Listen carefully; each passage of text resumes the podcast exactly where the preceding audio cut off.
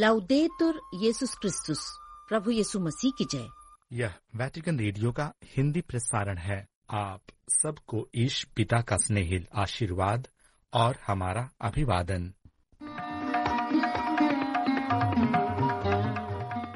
मासिक प्रार्थना मनोरथ। हे ईश्वर प्रभु येसु ख्रीस्त के नाम पर हम आपसे असाध्य रोगियों और उनके परिवारों के लिए प्रार्थना करते हैं, ताकि उन्हें आवश्यक शारीरिक और आध्यात्मिक देखभाल, सहयोग और समर्थन मिल सके। आमीन।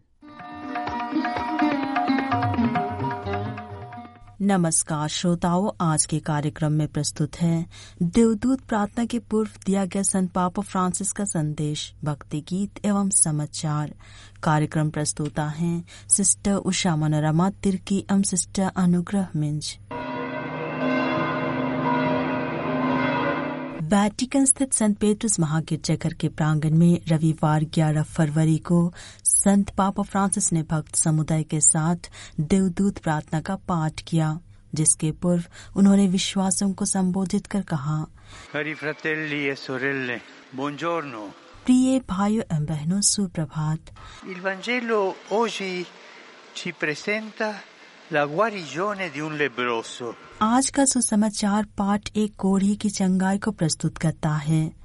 रोगी व्यक्ति जो उनसे आग्रह करता है यीशु जवाब देते हैं मैं यही चाहता हूँ तुम शुद्ध हो जाओ।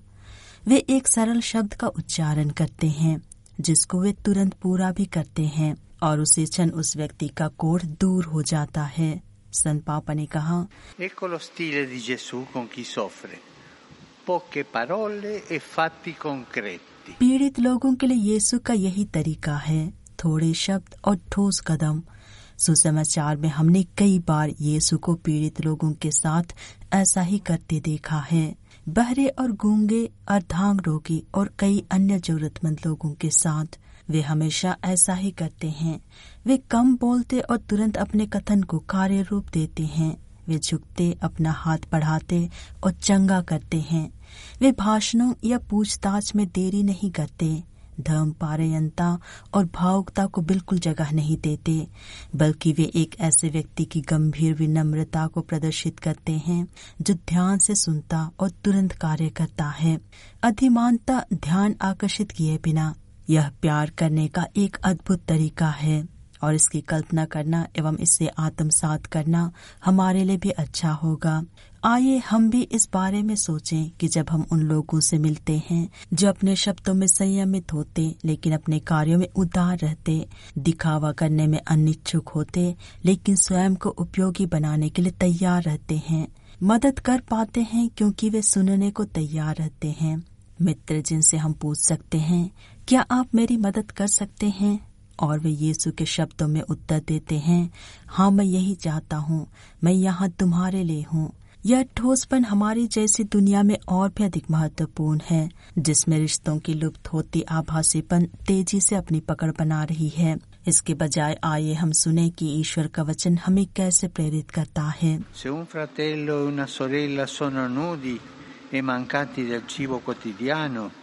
e e e uno di voi dice loro andatevene in pace, scaldatevi e saziatevi, ma non date loro le cose necessarie al corpo, a chi giova?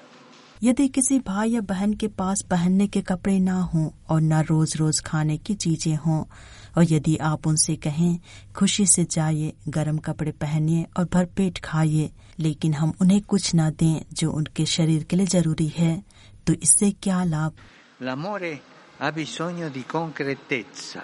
प्रेम को ठोस उपस्थिति, मुलाकात, समय एवं स्थान की आवश्यकता होती है। इससे सुंदर शब्दों स्क्रीन की तस्वीरों, एक पल की सेल्फी या जल्दबाजी में भेजे गए संदेशों तक सीमित नहीं किया जा सकता। वे उपयोगी उपकरण ज़रूर हैं, लेकिन वे प्रेम के लिए पर्याप्त नहीं हैं, क्योंकि वे ठोस उपस्थिति का स्थान नहीं ले सकते। तो आइए हम अपने आप से पूछें।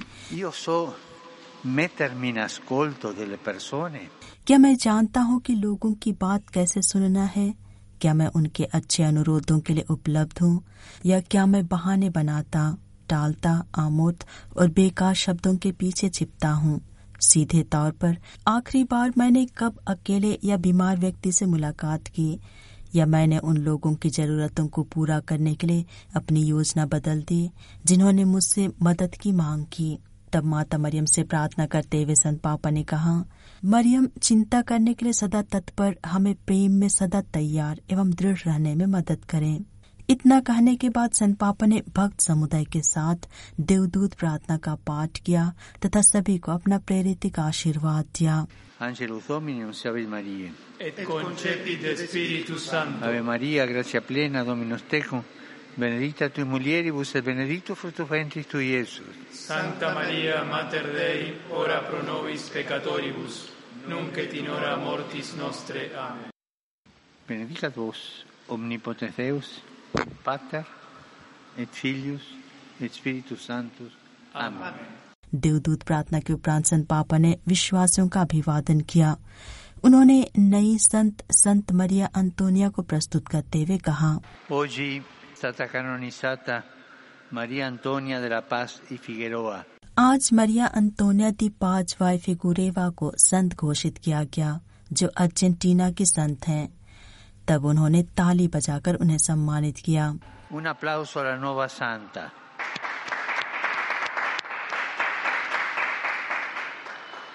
11 फरवरी को विश्व रोगी दिवस मनाया जाता है उसकी याद करते हुए संत पापा ने कहा nella memoria della Beata Vergine di Lourdes, la giornata mondiale del malato.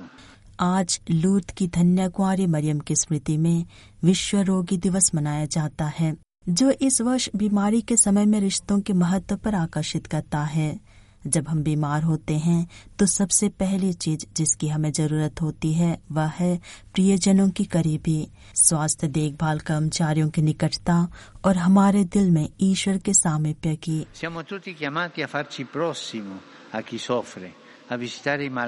हम सभी से अपेक्षा की जाती है कि हम उन लोगों के पड़ोसी बने जो पीड़ित हैं। बीमार लोगों की सेवा करें जैसा कि यीशु हमें सुसमाचार में सिखलाते हैं। संत पापा ने बीमार व्यक्तियों को अपना सामीप्य व्यक्त करते हुए कहा Per questo oggi voglio esprimere a tutte le persone ammalate o più fragili la mia vicinanza e questa di tutta la Chiesa. इसलिए आज मैं उन सभी लोगों के प्रति अपनी और पूरी कलीसिया की निकटता व्यक्त करना चाहता हूँ जो बीमार एवं कमज़ोर हैं। आइए हम ईश्वर की शैली को ना भूलें। उनकी शैली है निकटता करुणा और कोमलता।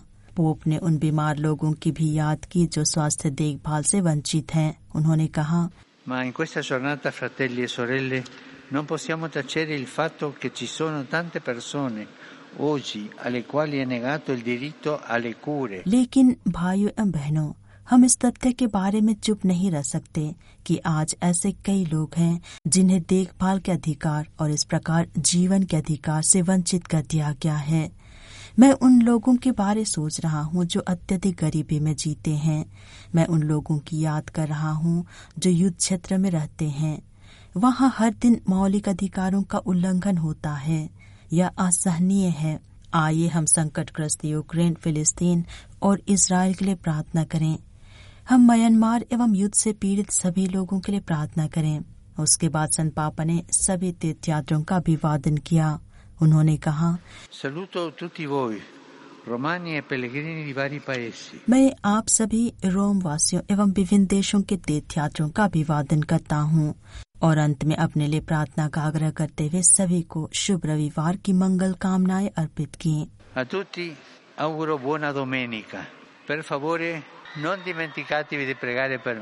Buon pranzo.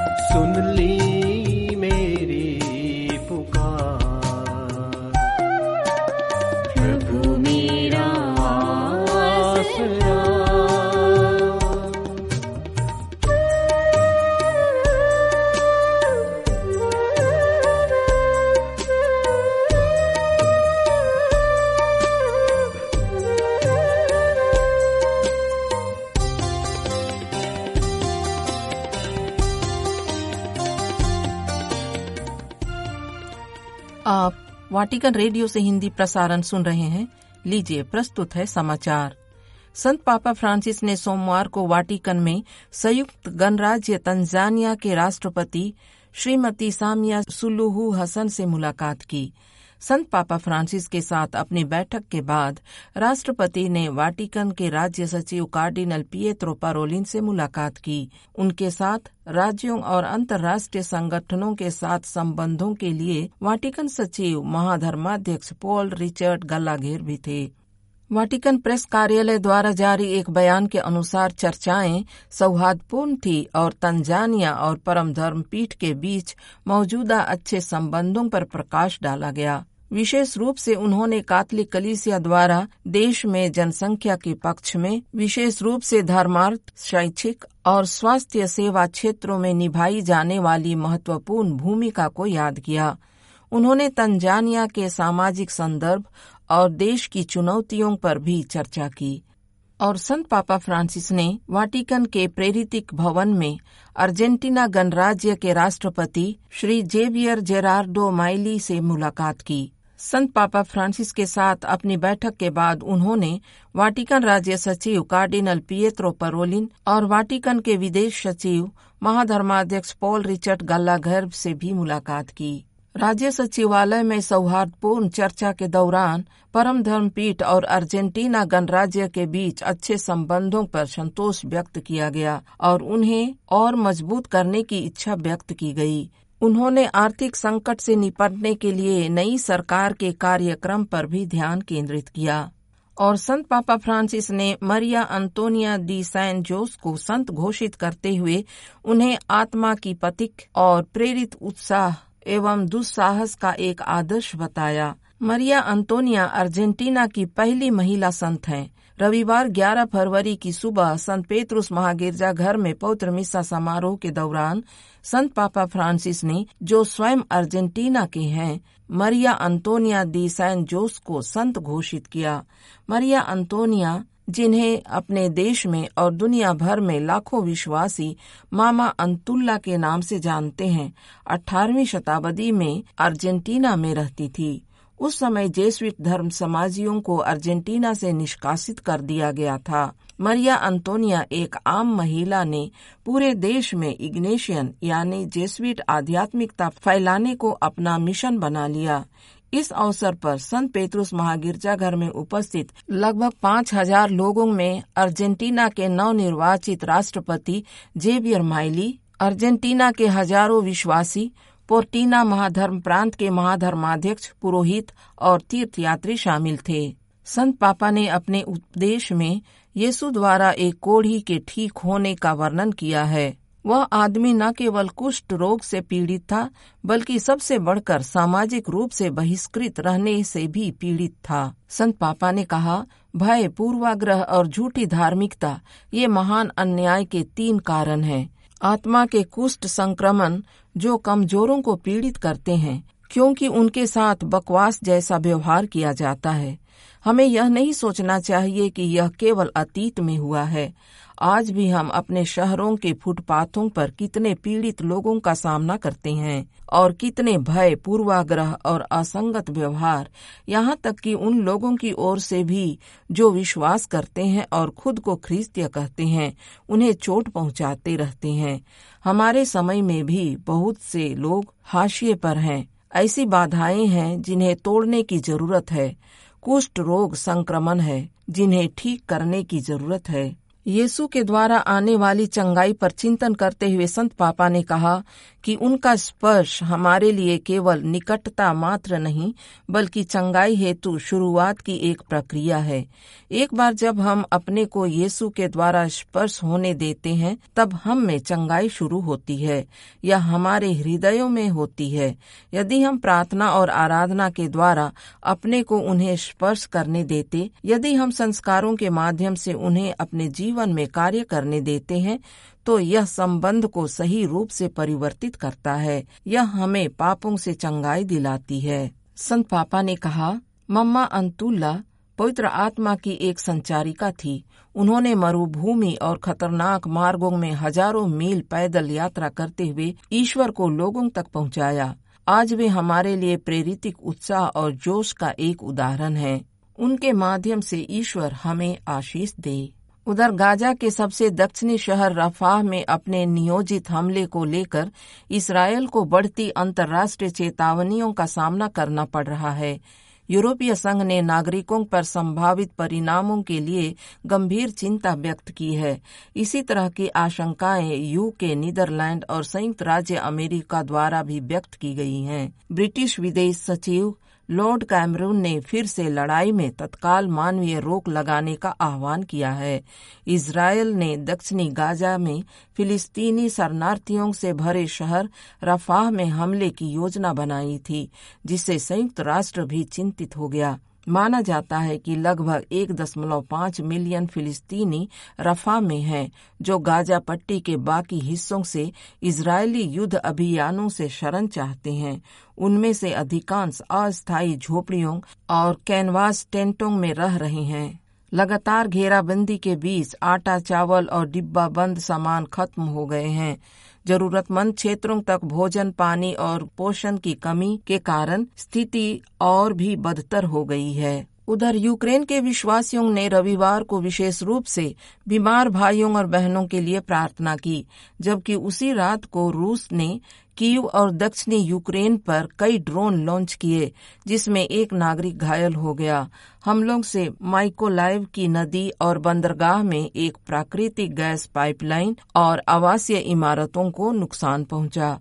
यूक्रेन के दक्षिणी सैन्य कमान ने कहा कि उसकी वायु रक्षा प्रणाली पाँच घंटे से अधिक समय तक लगी रही और कई दक्षिणी क्षेत्रों, मुख्य रूप से काला सागर के पास माइकोलाइव क्षेत्र में रूस द्वारा लॉन्च किए गए 26 शहीद ड्रोनों को नष्ट कर दिया।